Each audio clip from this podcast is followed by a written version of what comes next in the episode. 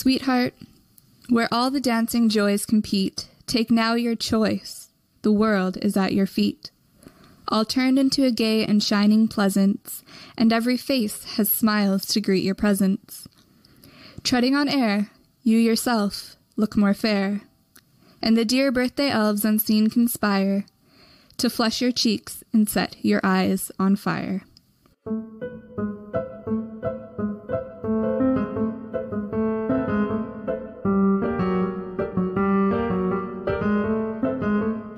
Welcome to Femme Macabre, a podcast about life's mysteries, oddities, and of course, the, the macabre. macabre. Hosted by Stephanie Meloche and Erin Vance. The poem recited at the beginning of this episode is an excerpt from R.C. Lehmann's poem, The Birthday. We've linked the poem in the episode description if you would like to read it in its entirety. Happy birthday. Oh, yeah, it's copyrighted. yeah, yeah, you might not want to sing that. Plus, it saves me the uh, the embarrassment of having someone sing me happy birthday and I don't know what to do. How does it feel to be 27? Well, Erin, I'm not 27 yet, technically. While we're recording this, I'm still 26, but um, I'll be 27 officially the day that this episode comes out. So, um, cheers. Happy future birthday Ooh. slash current birthday. Thanks. I have been feeling a bit more adulty though, especially this past weekend. I did a whole deep clean of of my fridge and of my kitchen. But then I followed up with um, drinking a bottle of wine and eating two Lunchable cheese and cracker trays for dinner. So I don't know. I don't know if I'm really an adult if I did that. Or drinking wine and eating Lunchables is reaching peak adult, you know? I mean, you have a clean fridge. That's like 90% of the battle. I mean, it was mostly just easy to clean because I had absolutely no food in my fridge. Hence the Lunchables for dinner. my fridge when I was in like my first year of university was like bottles of gin, Diet Coke, and Red Bull, and that was it. That makes me sound like I have a problem. I mean, I think it just makes you sound like every other first year university student, honestly. We have a disclaimer on this week's episode because we'll be dealing extensively with mental illness, suicide, drug, and alcohol abuse and overdose. If you aren't feeling up to these topics, please check back at a time that is better for your own mental health. We will be putting the numbers for various mental health crisis hotlines in the show notes. So if you or someone you know are feeling hopeless, depressed, anxious, or like you may harm yourself or others, don't hesitate to talk to someone. Both Erin and I have dealt with mental health issues, and we know how hard it can be, so take care of yourselves.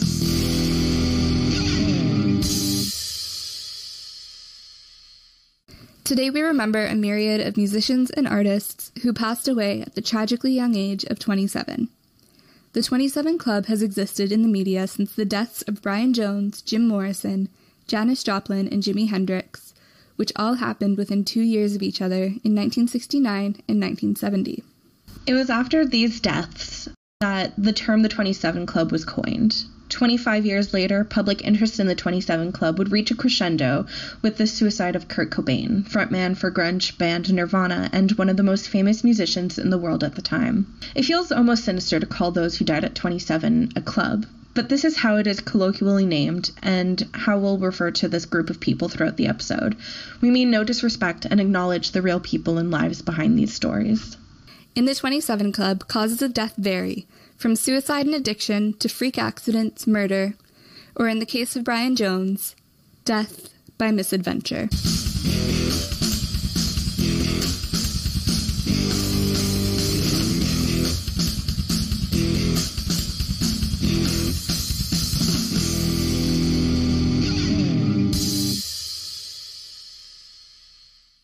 Popular urban legend associated with the 27 Club is the White Lighter myth. The myth goes that notable members of the 27 Club had died with a white Bic lighter in their possession. The white lighter itself is a symbol of cannabis culture, and so with it are the associations of drug and party life. And for many members of the 27 Club, drug overdoses were the cause of their deaths, considerably associated with the deaths of Janis Joplin, Jim Morrison, Jimi Hendrix, and Kurt Cobain. In 2017, however, the myth busting website Snopes debunked this urban legend.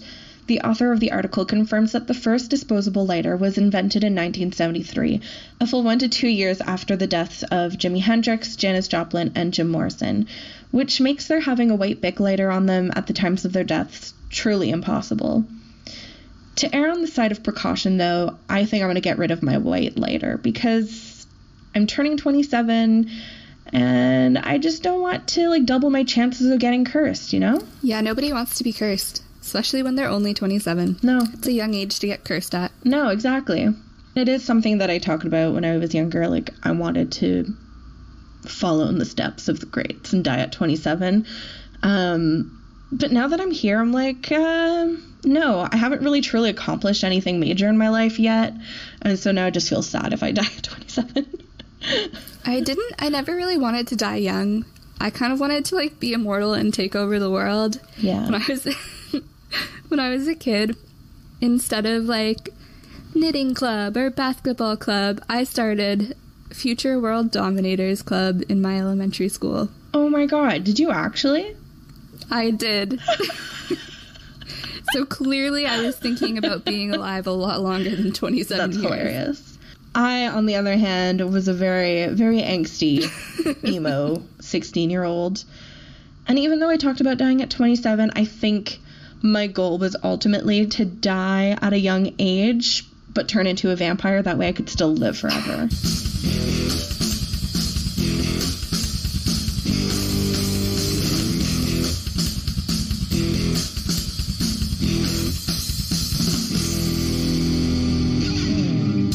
My mom instilled in me a love for 80s pop, and my dad some good old classic rock. And I remember every weekend on our drives up to our campground, we'd play the Who Sings This game, a game that I'd like to say I was actually pretty good at. Um, but my dad would always get me with the Who and the Guess Who, where he'd ask me, Guess who sings this? emphasizing the band name and I just like would not clue in and I'd just be like, "Oh, I don't know, dad." And then he'd just be like, "It's guess who? How didn't you know? I said it." but during my last 2 years of high school, I went through a massive Doors phase and I was obsessed with them and especially Jim Morrison. I mean, he's a hottie. Was a hottie, rip in peace. He was a hottie. I had a Doors phase too, and a Jimi Hendrix phase, and a Janis Joplin phase, but nothing, nothing paralleled the intensity of my Nirvana slash Kurt Cobain phase. Oh, really? I was never really into Nirvana all that much. Oh God! So when I was 19, I had these Chuck Taylor Converse shoes that were limited edition Kurt Cobain shoes with his handwriting on them in black, and I wore them until the soles fell out, and then I still couldn't part with them. So I framed them and put them in a shadow box on my wall. No way. Yes, way. Put stinky puberty shoes on my wall. Oh, man. I mean, honestly, that sounds like something I would do. You know, even though I was obsessed with classic rock and Jim Morrison and knew so much about the 27 Club already, I had never really experienced anything until 2011. I had just graduated high school and I was out gallivanting around Germany with some friends, and it was my last weekend there, so my friends decided to get together and we were going to go out for drinks. But that was the day that Amy Winehouse died. So that night when we went out to the bar in Mannheim, the bar already had shots named after Amy Winehouse. That's a little dark considering she died of alcoholism. Right? Like thinking back on it now, that's pretty messed up. Yeah, and you've told me that story before, and it never, like, hit me how dark and messed up that was until just now. What about you? Do you remember where you were when Amy Winehouse died? Oh, absolutely. I was studying French in Quebec City, um, and I was in my dorm room at Laval University when I heard about Amy Winehouse's passing. My mom and dad had actually called me from our home in Alberta because they knew how much she meant to me and they wanted me to hear it from them. So I cried all night, listened to Back to Black, and then the next day I dyed my hair and I got a tattoo, Oh. which is so cringy to be honest, but I was 17. I'd recently gone through some heartbreak and my hero had just died.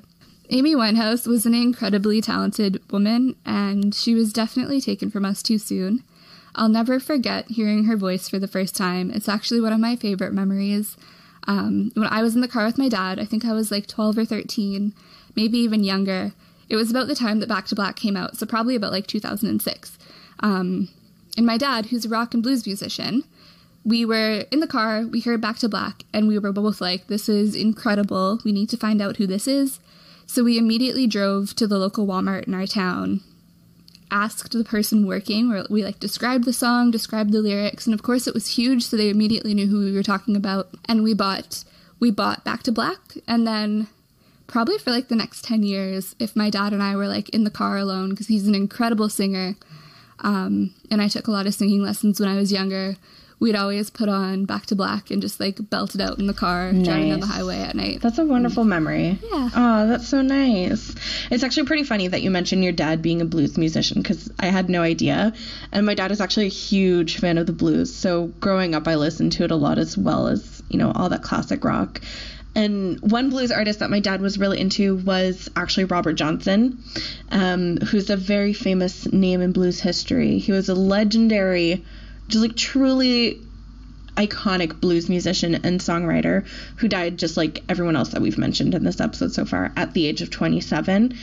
But the more research I did about him, because I wanted to talk about him during this episode, the more research I did, the more I thought he deserved his own episode. Because what makes his story truly interesting isn't just that he died at 27, but rather that many people believe, like truly believe, that he sold his soul to the devil. So um, keep an ear out for a future episode all about the devil at the crossroads myth and all the other celebrities who've allegedly sold their souls for fame and glory.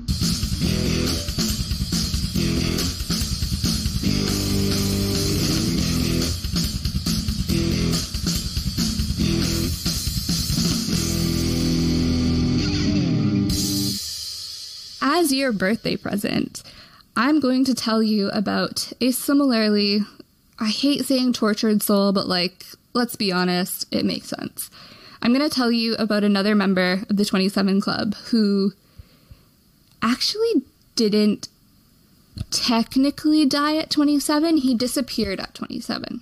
Three days before Christmas in 1967, Sherry Edwards and her husband Graham welcomed their first child, a boy named Richard James. The Beatles' Hello Goodbye was the number one song at the time. Anne Sexton's book, Live or Die, had recently won the Pulitzer Prize for Poetry. Both of these cultural monikers, in retrospect, feel like the perfect sentiments to usher into the world the boy that would become the rhythm guitarist and lyricist for the Manic Street Preachers.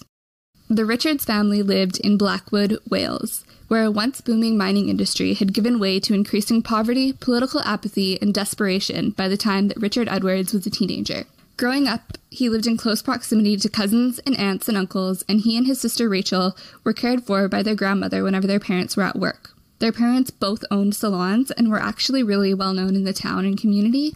And considering the economic scene in Blackwood, they actually did quite well for themselves. Richey was very close with his grandmother as a child and was by all accounts thrilled to live so close to family.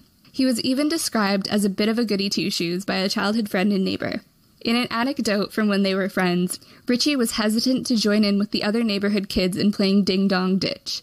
A super sharp contrast, the musician who would, years later, destroy his guitar on stage and damage like we're talking like 20,000 pounds of damage, the lighting equipment at the end of a show at the London Astoria. Oh my gosh. Right? I like broke a ruler at school today and I was like, "Oh my god, I'm so scared." when Richey was 9 years old, he spent 6 weeks at home with his grandmother recovering from a broken arm. His friends would bring his schoolwork home and he would happily complete it and spend his days chatting with his grandma. They formed an even stronger bond, and it was clear that he was an extremely intelligent and motivated child. Oh, he sounds like such a good egg. I know, I love him. As he got older, a cousin who played in a local band got Richey interested in music, adding to an already growing appreciation for art, literature, and film. Like many people lost before their time, he was described as kind, sensitive, and intelligent, and he was especially described as wise beyond his age. Like fellow member of the 27 Club, Kurt Cobain, Richey Edwards wrote, a lot, both lyrics and miscellany, and left behind an extensive archive and discography for fans and investigators alike to obsess over. From a young age, Richey was fascinated by self imposed exile. His own great aunt Bessie was a recluse who he rarely saw, though she lived close by in an inherited family home. The people of Blackwood built a mythology around this reclusive, hermity old woman.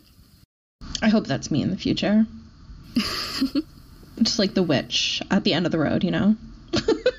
oh, she was definitely like the archetypal village witch. Especially in Wales. I see it. Yeah, 100%. When he got older, Richey would obsess over other famous artists turned recluses like J.D. Salinger. Richey was also interested in people who had faked their own death or seemingly disappeared without a trace, leading to fans and family members holding onto hope that in 1995, when Richey disappeared, that he wasn't dead, but simply escaping the life he had found himself in. But let's not get ahead of ourselves. We've got a lot of ground to cover. Right now, we have a young man in a small town in Wales in the 1980s interested in music, literature, art, film, and politics. Mm-hmm. Upon completing college, aka like UK high school, he went on to study modern political history at the University of Wales, Swansea. It was at this time that he began to self harm and self medicate. His beloved grandmother passed away, and he felt as though his childhood and innocence had truly ended. In addition, Richey was a perfectionist and he was determined to get a first class honors degree. He threw himself into studying, and as his nerves about grades increased and his depression about his grandmother increased, he relied on alcohol to sleep at night and turned to self mutilation and self starvation to feel a sense of control. In the book Withdrawn Traces, his friends from university recall him self harming by stabbing himself in the leg with a maths compass until he bled profusely. When he was awarded a second class honors degree instead of a first, Richey was devastated, and his friends and family were surprised. He had worked harder than anyone they knew. So even though he only had a second class degree, only in his eyes, like that's still a really good degree, he gained a lot of really important knowledge in his university career that would lead to his later kind of persona and appreciation for rock music. He was deeply, deeply invested in political history, and he basically took his political messages and decided to apply them in a way that he thought would disseminate them the most with music. So Richey attended grade school with James Dean Bradfield, Sean Moore, and Nicky Wire, who were the core members of the Manic Street Preachers but he didn't join the band until he'd finished his university degree. Most accounts are consistent about the fact that Richey had very little musical talent. He was known for not even liking to play the guitar and being frustrated that he wasn't better at it. During shows, his bandmates would actually like turn his amp down or off. Oh no. So he once told his bandmates that he was going to chop off his fingers with a cleaver he'd bought so he wouldn't have to play on stage anymore. Oh my god. Oh my god. And people think I'm a drama queen but he he was still an essential part of the band and they really didn't start making it big till he was in it so what he did contribute to the band was lyrics and a persona. He was the primary lyricist and he was hugely influential in promoting the band even before he officially joined. He would make lists of music journalists and take notes on them so that when he sent them demos and letters of introduction, he knew how best to catch their attention and manipulate them. Whenever the band had to do press, it was Richey who was placed front and center. He was kind of like their frontman without singing. Oh, wow. And also without being able to play guitar. I'm not like, it doesn't make sense until you watch videos of him talking and doing interviews and performing. Okay. The Manic Street Preachers were politically leftist, and their early aesthetic was a sort of grungy, androgynous glam. Richey's background, as I mentioned before, in political history, was reflected in the band's lyrics and attitude. As the Manics gained notoriety and put out more albums, Richey's depression and dependence on alcohol deepened, but his enthusiasm, passion, and intelligence continued to show themselves in his songwriting and just in the way that he presented himself to the world. But in 1991, he was questioned by a journalist from NME of misusing the punk movement and asked whether or not Richey was being authentic. Richey's response was to carve four, like the number 4 uh-huh. for real, into his arm with a razor blade that he was carrying. He did this in front of the journalist, and he cut so deep that he required 18 stitches. And so the scars were so prominent that, like, a year later, his bandmates would joke that whenever he was, like, getting drunk, the scars would turn bright red with the blood coming to his skin from drinking.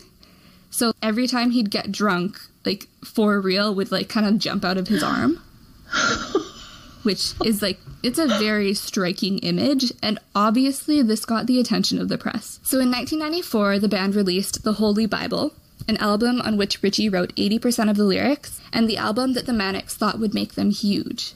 It didn't quite make them as huge as they thought it would. It came out the day after Oasis's kind of breakthrough album, Definitely Maybe. Mm. And most fans and critics alike think that this is the reason that the Holy Bible wasn't as immediately successful as hoped.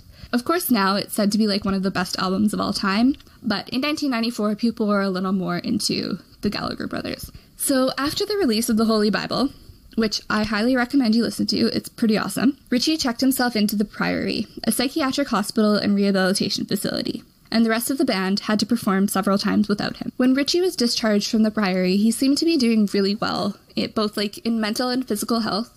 He wasn't eating quite as well as his bandmates thought he should have been, but he was doing a lot better and he had gained some healthy weight. Richey's last performance was at the London Astoria on December 21st, 1994. It's the infamous show that he destroyed his guitar and caused a lot of damage to the London Astoria. 43 days later, on February 1st, 1995, Richey was seen for the last time. He was, you guessed it, 27 years old. The last official and confirmed person to have spoke to Richey in person before he disappeared was bandmate James Dean Bradfield. The records at the London Embassy Hotel where he was staying show that a woman named Vivian visited him. Attempts to find Vivian or confirm her identity have not proved fruitful. The next day, James waited for Richey in the lobby. The two were supposed to travel to America that day to do some promo for the band, but Richey never turned up. A concerned James, who was not used to this behavior from Richey, Richey was actually like a really punctual and reliable person most of the time. So when he didn't turn up, James Dean Bradfield had the hotel open Richey's room, which was unoccupied. A bath had been drawn and left, and a gift box addressed to a former girlfriend was also found in the room. He was reportedly seen leaving the hotel at 7 a.m. 24 hours later, the band manager filed a missing persons report. James continued on to the States, assuming that Richey would show up eventually, and Nicky Wire and Richey's family attempted to contact and locate him to no avail. On February 17th, Richey's car was reported as being abandoned by the Severn Bridge, which was a known suicide spot high above treacherous waters. The car had been there since February 14th. Inside were the wrappings from numerous hamburgers and photos of Richey's family from the recent Christmas holidays. Police stated that it looked as though he had been living in the car for a few days before it was abandoned. Though numerous people have reported seeing Richey in the years following his disappearance in places as diverse as India, the Canary Islands, and Israel, he has never been located and a body has never been found. His bandmates and family thought that he had been in good spirits at the time of his disappearance, though he had expressed not wanting to go to the United States to his mother. He also withdrew 200 pounds each day in the weeks before his disappearance, totaling nearly 3,000 pounds. Richey had spoken out in interviews about suicide, but every time he spoke about suicide, he spoke about it negatively, stating that he had never and would never consider it as a way of dealing with his depression and eating disorder. He once stated that he was stronger than suicide. A few details make this case particularly interesting, as though it's not interesting enough already. The night before he disappeared, he gave his friend Emma Forrest a copy of a 1934 Russian novel called Cocaine Romance, telling her to read specifically the introduction, which is about the author who allegedly stayed in a psychiatric hospital before vanishing. Could this point to him wishing to disappear and start a new life? Absolutely. That's what I think. Especially since you mentioned earlier that he was obsessed with like mysterious disappearances and all that kind of Yeah. stuff. Like, I mean, if I were to just like go, I would probably do that too. Just like leave weird hints and mysterious clues.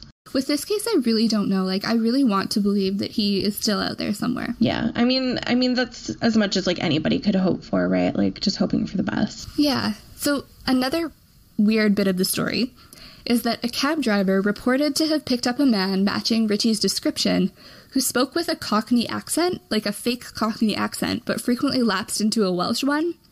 And he apparently drove him to near Severn Bridge.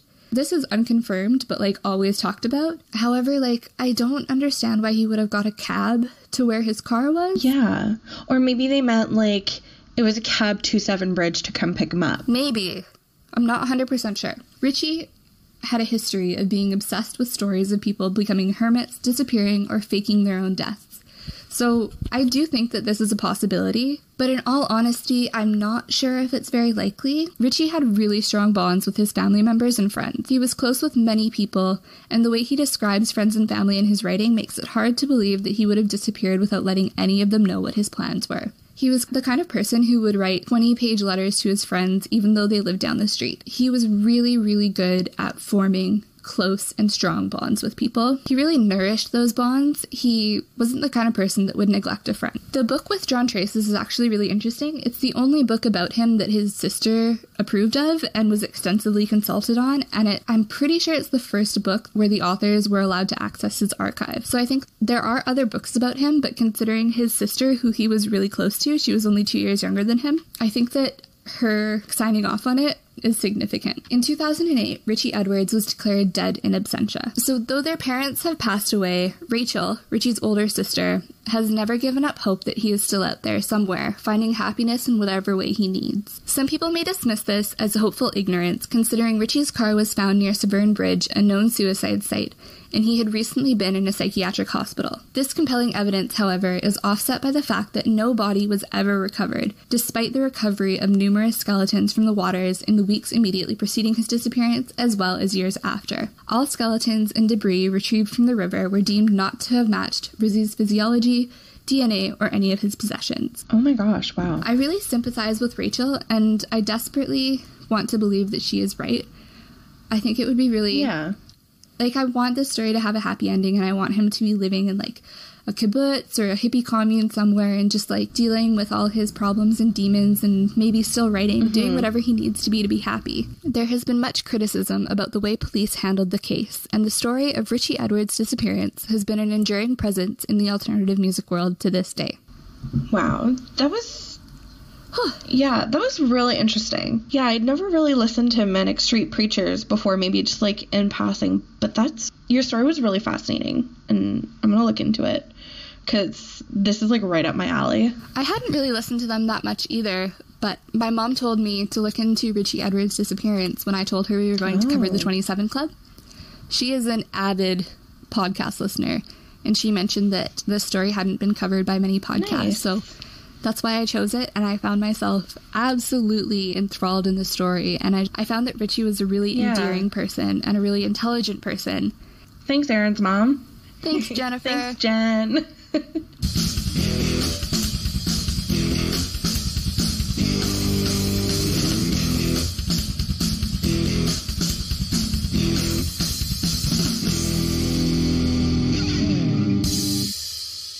to end this episode on a slightly lighter note, hopefully, I pulled some cards to see if I could gain a little bit of insight on my year ahead as a 27 year old. So I found this website called Cauldrons and Cupcakes, and they have a step by step guide on how to do a three card birthday reading. One thing that I learned when I first started learning about tarot cards is that while you're shuffling a deck, I mean, obviously there's user error, but if a card literally just like flies out while you're shuffling, it's a sign from the universe. So while I was shuffling last night, the sun card literally just boop, like popped right out of my hands while I was shuffling. I think it was just the universe telling me that you know, 27 years old, there's going to be so much happiness, so much joy, celebration. I think it's telling me that, you know, it's going to be a fun time. I'm going to celebrate and I'm going to have fun. so I think that one was specifically about my birthday. But who knows? Maybe it'll just be like, you know, like your 27th year, my 27th orbit around the sun is going to be just like a really awesome, joyous time for me, apparently. Which is uh, a big contrast to like the last couple of years. So hopefully that that would be nice. That would be very nice. Um, It's well deserved. yeah, thank you. All right. so the first card that I pulled, the guiding card, was the 3 of wands. And so looking at the card, it's someone standing on the edge of a cliff, looking over the ocean, like looking out into the distance. And the three branches or wands that are near this person are sprouting new growth. And I took that as I don't know. I kind of I looked at it and I was like, is this me?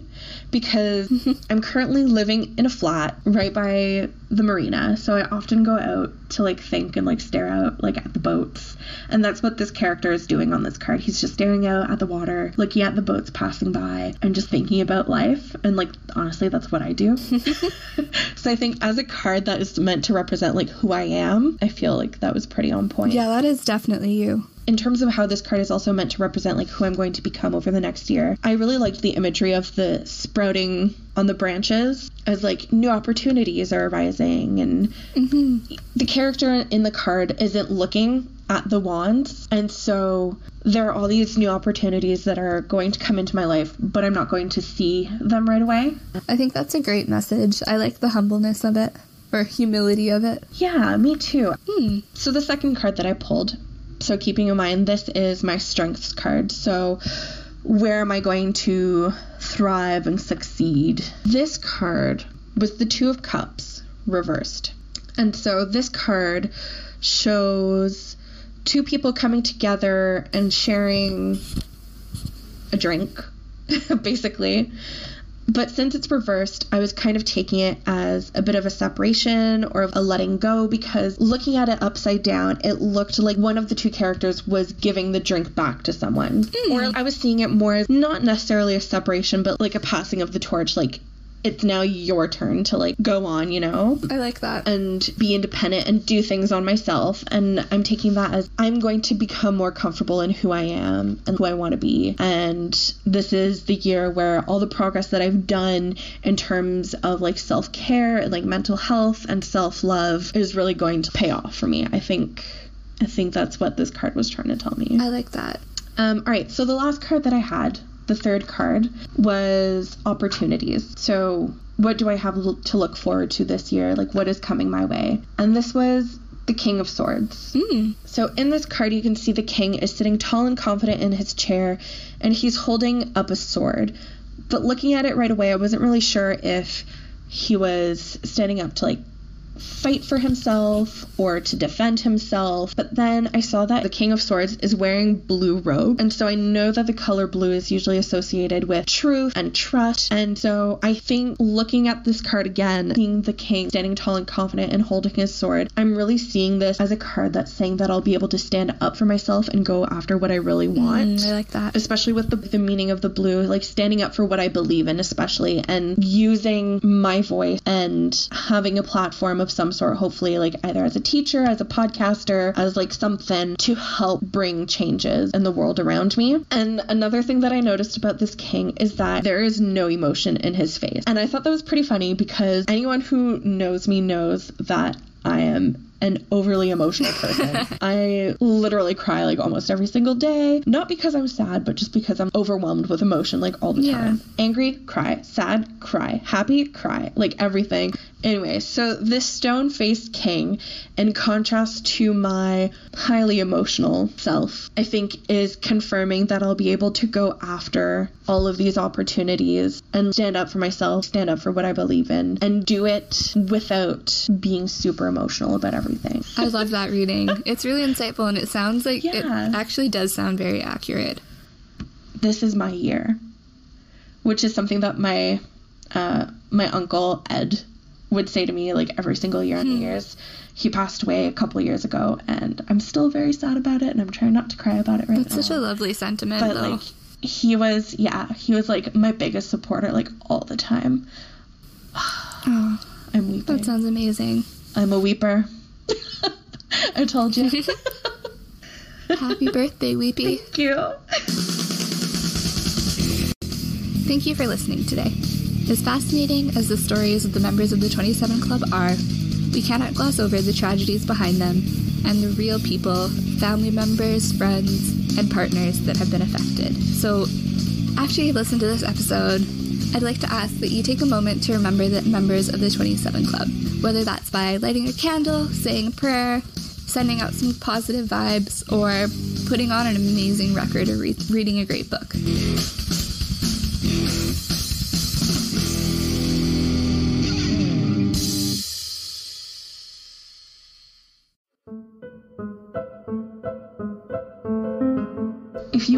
This week's episode of Femme we hope that you consider leaving us a five star review on Apple Podcasts or leaving us a review on our Facebook page as well. If you'd like to follow us on social media, you can find us on Twitter, Facebook, and Instagram at Femme Thanks again for listening, and we hope to catch you next week.